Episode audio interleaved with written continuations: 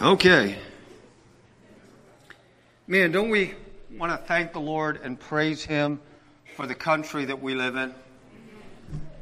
God has blessed our country beyond belief. And we are so blessed to live in the United States of America. If you were not born in the United States of America, maybe you lived a portion of your life overseas. Maybe you were in the military and you spent time in another country. Maybe you've gone on a short term mission trip and you've been in a place that's far different than the United States of America. I remember when I was in Cuba and uh, spent some time down in Cuba and got the opportunity to rub shoulders with men who and women who had been persecuted, literally persecuted, gone to prison because of their testimony of Jesus Christ. And the cost that went with standing up for the gospel we are so blessed to live in this country. You know, there, America obviously has many warts and many pimples, and it always has. And America, sadly, um, has embraced many blasphemous perversions, and things are going on in our country that move us to, to grief as believers. We need to pray for our country, but we are still grateful. You know, there are many things going on in our community over the next few days. Hope you can be involved. You know, go to parades. We, we were talking about that. You know, we are really the only nation in America that when it holds a parade, it's not the government that puts on the parade, right? It's not just like nuclear bombs and tanks and everything else going down the street and everybody standing there, you know, you know, giving thumbs up to the big wig and the platform. No, what do we do? The people go on display and show what God has done. And we have floats and everything else to celebrate uh, what God has done. You know, the first flag of the United States of America was not Old Glory, was it? That was, that was the Betsy Ross flag came a little bit later, but the first flag in the United States of America was this flag. Somebody, somebody in our church actually gave me a copy of it. It's called, it's, it's the evergreen flag, obviously, and it says what? Appeal to heaven. This is a flag that they carried at Lexington and Concord. The appeal to heaven flag. And you know what that means? The appeal to heaven was basically a statement that came from the concept that when two entities, governing authorities, were so at odds that they could not rectify and deal with the disagreement between them, then they understood that they would take it out on a field of battle. And in that battle, and in the course of events that came from that battle, heaven would decide the issue. It was an appeal to heaven. And so the call to arms was literally understood in the days of the founding of our nation as an appeal to heaven to decide the issue. Should the colonists be free, an independent nation, or should they remain under the UK? And so they appealed to heaven. It's a great flag. Shows our heritage. And we should always appeal to heaven. And I'm not saying to take up arms. That's not what I mean by that. But we should understand that our appeal as Christians is not just to a higher court, to the Supreme Court. It's not ultimately just an election. We appeal to the God of the universe that he would intervene in our country to change the course of events. And so that's our prayer.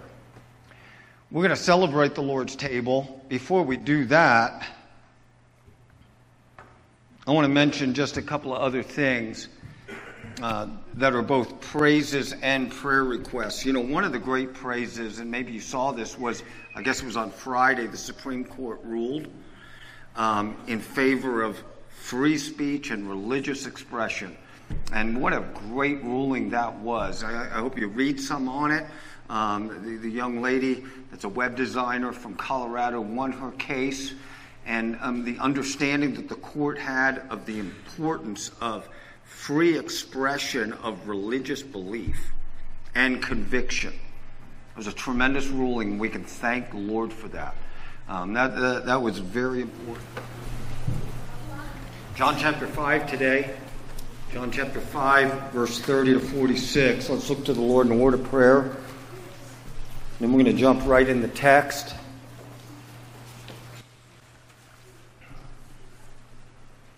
Thank you, Lord, for the power of the cross. That in the cross, the very power of God is displayed from faith to faith. Lord, make my words swift and give me clarity today. By your Spirit, I pray that you would touch our hearts and move our minds, that you would mold our wills, that you would overcome our own individual latent depravity, that your Spirit may draw us to yourself, that Christ may be glorified.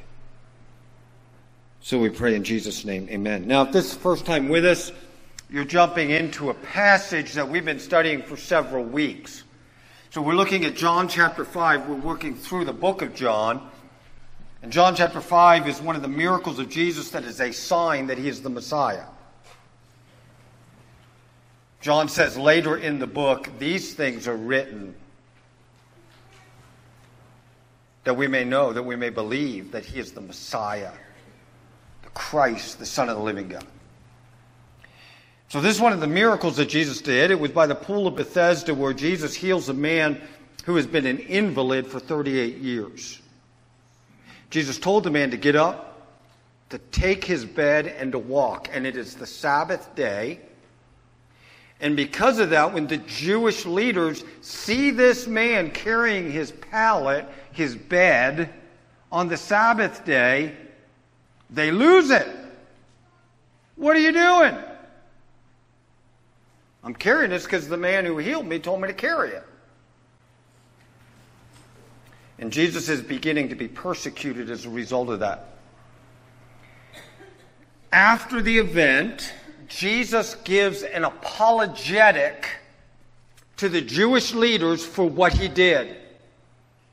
Now, when you hear the word apologetic, if you put it into the vernacular today, the, the way we think, and you think of the word apologize, Jesus does not apologize for healing the guy in the Sabbath. No, in fact, he asserts his right to have done so as the Son co equal with the Father from all eternity. But an apologetic simply means a defense. And so, in the discourse that we are now studying, Jesus explains to the Jewish leaders why he did what he did. We began that apologetic last week, and as a part of that apologetic, Jesus said of his Father that his Father God was his own Father, and he made himself equal to God. And we see in this text that Jesus is equal with the Father in person and in work. Now, having begun it, and with limited time today because of everything else that's been going on, we're not going to go back and do any more review. We're going to simply pick up in verse 30 where we left off last week. And we're going to read to the end of the chapter. To save time, as I'm reading, I'm going to interject some thinking. So I'm going to be reading and then I'm going to say something that's going to call you back to me. And then we'll jump into the main point of the message. So as we're reading, we're going to take a little bit more time than normal to read because I want you to get some things and some thinking that's in this. And I know we're not going to study this comprehensively today and we'll finish it next week, but there are some very key concepts that we want to look at today And I want to do so succinctly so that you understand what Jesus is getting at in what he says here. I can do nothing on my own. As I hear, I judge. And then this statement is going to form the key component of the message today. My judgment is just. Now, notice that statement. The word just means right. My judgment, what I decide, is right. Now, you and I make decisions and you and I decide things. Because you are a fallen human being, you do not always decide to do the right thing. But Jesus always does what is right. My judgment is just. And then the word because. Why is his judgment just? Because I don't seek my own will. I am seeking the will of my Father. If I alone am bearing witness about myself, in other words, what Jesus is saying is here, if I'm the only one or the only thing that is testifying to you that I am God come in the flesh, then what I'm saying is not true. Right? You ever met some, or you, you know, you're going through the airport, somebody's carrying, you know, a flower or got it stuck behind their ear, they got a white toga on and they're walking around kind of high on LSD. I'm God. You just keep on going. Right? You don't put any money into their plate. Why? Because what they're saying about themselves, you know, is not true. So what Jesus is basically getting at here is this. He's saying, if I am the only one who is bearing testimony about myself, then my testimony is not true. Just disregard it. There is another who bears witness about me, and I know that the testimony that he is bearing about me is true you sent to John. Take notes, put a number one there. This is the first testimony. You sent to John. He bore witness to the truth. Not that the testimony I receive is from man, but I say these things so you may be saved. Now, I want you to notice that statement for a minute. We don't got a lot of time to deal with it. What is Jesus saying here? What does he want to happen to these Jewish leaders? What is his desire for them? Why is he here? That they might be saved. He's saying to them, all of this is happening not because I came to judge you. The reason this is happening and the reason I am doing these things is that you might be saved. Does that mean they will be saved? Not all of them. But his sincere, genuine desire in coming is to save men. And so he says to these people who are hating him and are beginning to persecute you or persecute him, he says, I am saying this so you may be saved. And then he says of John, he was a burning and a shining lamp. And you were willing. Notice that word, willing. You were willing to rejoice or to exalt for an hour. That's the Greek word there, but that's translated for a while, for an hour, in his light. The testimony that I have is greater than that of John, and then put a number two here for the works that the Father has given me to accomplish the very works that I am doing. They also bear witness about me that the Father sent me. And then put number three by the next one and the Father who sent me, he also bore witness about me. His voice you have not heard, his form you have never seen. Now, how did the Father bear witness? The baptism. There was a voice from heaven said what? This is my beloved Son, hear him. So, why does Jesus then say, His voice you've never heard? Well, it's this it's not that they didn't hear it, it's that they didn't hear it. Right? We talked about that last week at Cowboy Church. It's not that they didn't hear it, they heard it. They heard a voice from heaven. This is my beloved Son, hear him. But they didn't hear it. His voice you've never heard. Number three, the Father himself bore witness about me. And then he says in verse 38, and you do not have his word abiding in you, for you do not believe the one whom he has sent. And then put by verse 39, the number four. You search the scriptures because you think that in them you have eternal life. And it is they that bear witness about me. Yet, and then notice verse 40. Despite all of this, despite all of these testimonies, despite all of this evidence, you refuse to come to me that you may have life. Jesus said, I want to save you, but you refuse. You turn your back on it. You refuse to come to me that I may have, that you may have life. I do not receive glory from people.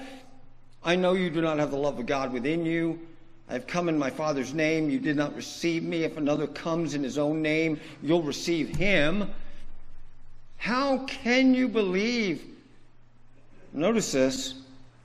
When you are trying to receive glory from one another and you will not seek the glory that comes from the only God. What is he saying as a part of faith? Seeking the glory of God. That if we really are seeking the glory of God, that's going to lay a foundation in our life for faith says you won't believe because you're not seeking the glory of God. You're just seeking the glory that comes from each other when you pat each other on the back.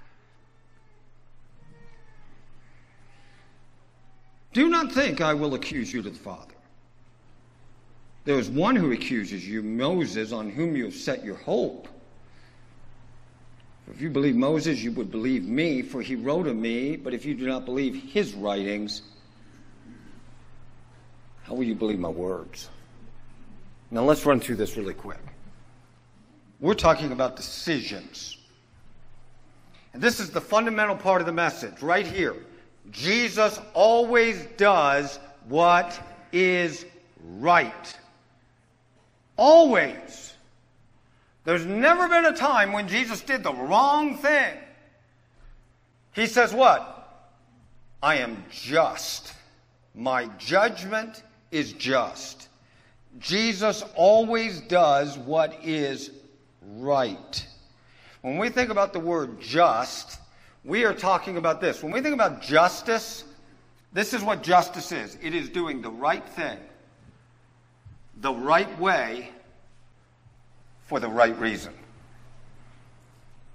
Justice truly is doing the right thing. But it's not only doing the right thing, it is doing the right thing the right way and for the right reason. That's real justice. And you know who was always just? Jesus. He always does the right thing the right way for the right reason. Now, we live in a world that is full of injustice, don't we? It's full of injustice. This is one of the things that's just taking America by storm is this social justice movement in America and all the wrestling with that, what it means, what it looks like, what is justice, how can justice be done? And we could really go down a rabbit trail into that issue this morning. But, you know, we understand intuitively that we do live in a world of injustice where many times the right thing is not done. And maybe you've been the recipient of that at some time. A real injustice. And then we ask ourselves, well, how can I trust anything? You know, so that brings us to an issue, you know, can I really trust? When all I know by experience many times is injustice, you know, can we really trust that God is just? Now, I have to say this. I've been blessed. I'm not going to say white privilege. But I am going to say blessed. Beyond belief. Have there things happened in my life that I would say are injustices? Yeah. But by and large, my life, I have seen tremendous blessing. And most of us have. That's not true of everybody in the world.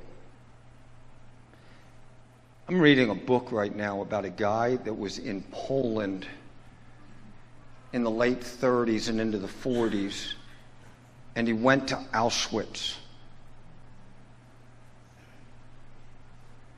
I'm going to tell that story sometime because it's, a, it's an amazing story about a guy who volunteered himself to the Polish resistance to go to Auschwitz to try to raise resistance cells within the camp.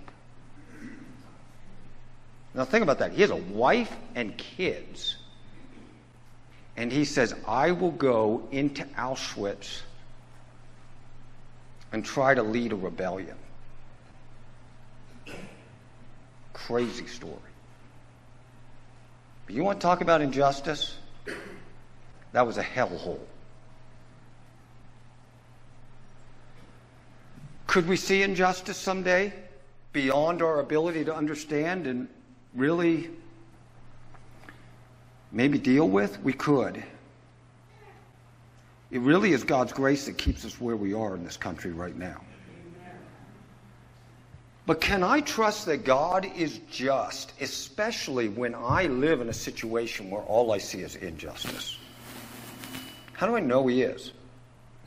Now, the scripture testifies this the judgments of the Lord are right. That is the testimony of Scripture, and it consistently says that. Now, when we talk about the word judgment, we are talking about a very broad concept. A formal definition of the word to judge or a judgment would be to render a verdict, right? That's the judgment. A verdict is rendered. In an informal sense, we're talking about a word which means to choose or to decide, to make a decision. So, we could say when we're thinking about making a decision, we would say sometimes some people have good judgment and some people have what? Bad judgment. You know, some people, they just always, it's like, really? Some people, man, they just always seem to get it right. They just got really good judgment. You know, like I said, if you go up to Yellowstone, it's not good judgment to pet a buffalo. That is not on the hierarchy of, of uh, things to do that will, well, you know what? My dad used to say it this way if you're going to be dumb, you better be tough. So, you got bad judgment, have at her. Okay, types of judgment. Let's think about it this way. There are necessary judgments we make. These are just empirically established facts. Now, people in our country today may say, no, that's not true, but there are some things that are true because they're true, right? So 2 plus 2 equals, ah, amen. We got her. 2 plus 2 equals, that's an empirically established fact. I could put two apples here and two apples here, and I could say, if I take these two apples and I add these two apples to it, how many do I have? I got four apples. That is an empirically established fact. It is a necessary judgment. There are also contingent judgments. Now, these are just things that are determined by who I am as an individual. So these are decisions I make. Like, for instance, in my judgment, I would rather eat Mexican than Chinese. That's just my judgment. I don't like cats. I mean, cats are okay. I just don't like to eat them. Okay? So, that's a contingent judgment. Nobody don't walk out, especially if you own a Chinese restaurant. Okay. There are moral judgments. These are ethical choices, right? They are decisions we make, and you make them every day. They are not contingent judgments that is just like what you want to do and what your preference is. This is like a moral judgment. Now, our country's getting this really screwed up because now a contingent judgment is well, if I go into a, uh, you know, a convenience store in California and I just want that Twinkie, it should be mine to take because I got an appetite for it. No, that's a moral judgment, my friend. If I take that, what did I do? I stole. It is an ethical choice. There are also pragmatic judgments that we make, and I use the word pragmatic to just define this. You know, these are things where we just kind of weigh a positive and a negative. And we make a decision based on wisdom. Correct? You're looking at an issue in your life and you're saying, well, these are the good points on that and this is the bad things. And what should I do? You try to weigh that out, and it's kind of a pragmatic decision. But it's a judgment that you have to make, correct? These are judgment calls.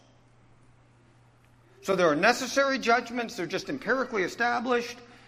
They're continu- you know, necessary judgment, you go jump off this building, you are not going to fly. The necessary implication, the consequence of jumping off this building is you are going to crash and burn. And we're going to take you to the ER. And if you try to live against that empirically established fact, life is going to stab you in the face. There are contingent judgments. There are moral dilemmas that we face, and there are pragmatic judgments. And all of these things factor into decision making in our life. Now, it's important we think about that in relationship to what we're reading in the text. There's also another word here witness and testimony. Jesus talks about things that are bearing witness and testifying to who he is. This word is directly related to the word judgment. In other words, the decisions we make are based on what? Testimony. Could be the testimony of experience. So if I touch that burner and I'm a two year old, it's hot. And the testimony of experience tells me don't do that again. I have a puppy, not a puppy anymore. When he was a puppy, his name is Ruger. A couple years ago, Ruger, when he was just a little puppy, one night we let him out to do their business and he ran up onto a skunk and he didn't know what it was, and he got in the middle of that skunk, and he got a lesson. Yesterday, no, not yesterday, Friday, I was fixing some irrigation water, and there's a lot of tall grass, and Ruger was with me, and there was a polecat. And you know what Ruger did? He didn't get in the middle of that skunk. he remembered. Why did he remember? Testimony of experience. He only had to do that thing once, and he learned his lesson. So when we talk about witness and testimony, we are things thinking of this. These witnesses and testimony form the basis of human judgment. They form the foundation. And from human judgment comes faith. How many of you ever met George Washington? So why do you believe he's the first president of the United States of America? Because credible evidence was given to you that testified that he was. And so, because credible evidence was given to you that George Washington was the first president of the United States of America, you do what? You believe it. Now, I will say this there is much false testimony be given to kids today that is causing them to believe things that are false.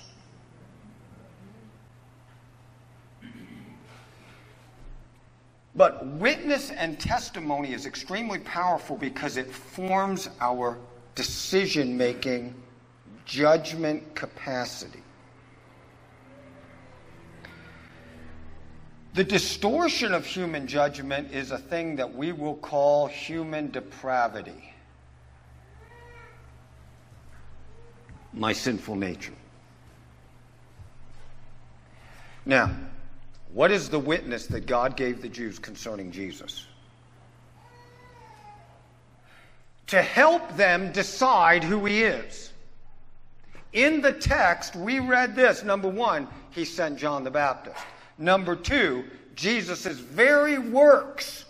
He heals a man at the pool of Bethesda. And then he says, I'm going to do more things so that you will believe and you will be saved. But his very works are God's witness of who he is. It's evidence, right? John the Baptist is a part of the evidence that Jesus is the Messiah. Jesus' works is evidence he is the Messiah.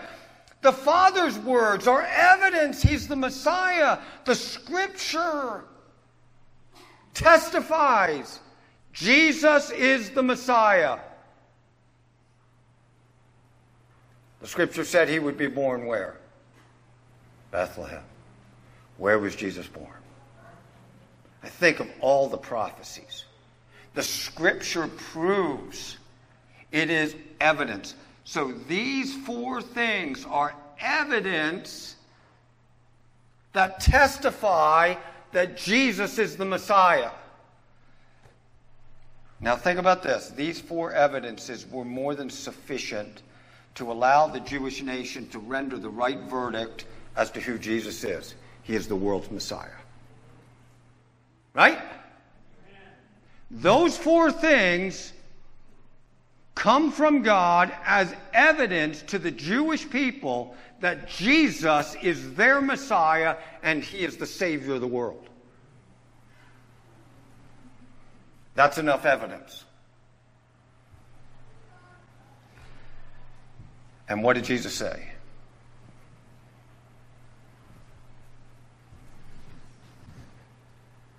You refuse. Did they have enough evidence? That's the point of the message. Did these people have enough evidence to conclude that Jesus is the Messiah? Yep. So why didn't they? Why did they crucify him?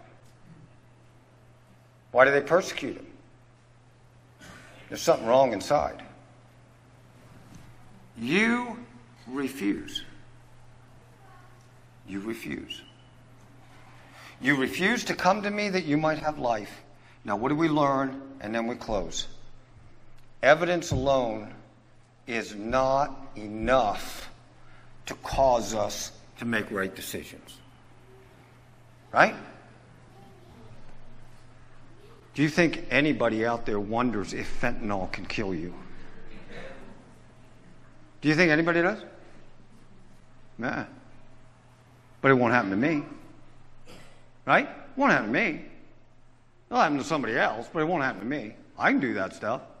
I can control it. Evidence never has been, never will be enough to cause us to make the right decision. Not alone. People do not, now this is very important, people do not persist in unbelief merely because they don't have enough information.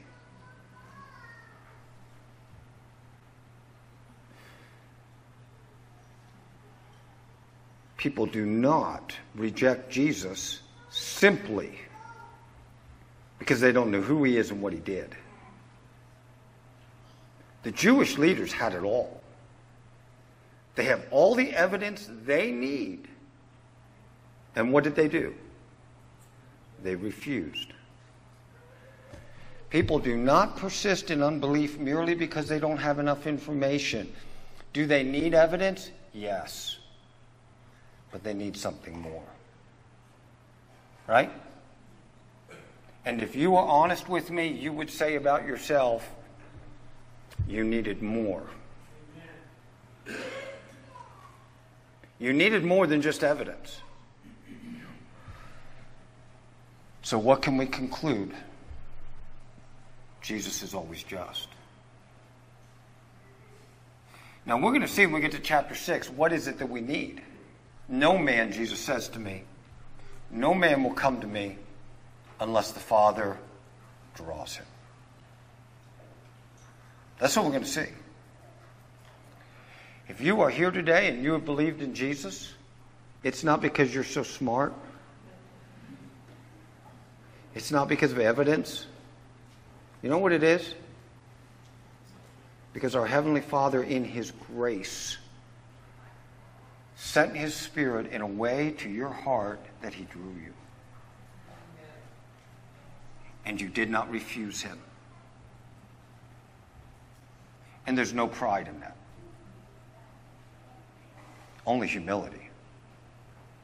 Right? No one's going to boast.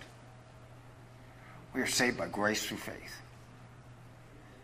But we can conclude Jesus is just. Jesus gave them everything they needed to conclude he is our Messiah. And what did they do? They refused him. So when he judged them, was he unjust? No. Jesus is always just. I will tell you, friend, not a one of us who is here today will stand before the judgment bar of God when he renders a verdict.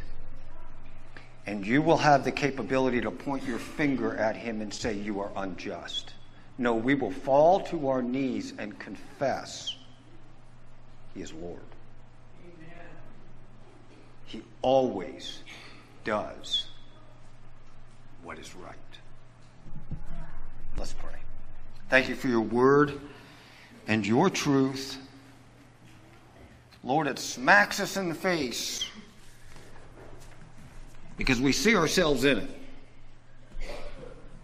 Lord, I understand. I know that apart from your spirit, there was no evidence that came my way about Jesus that would have convinced me.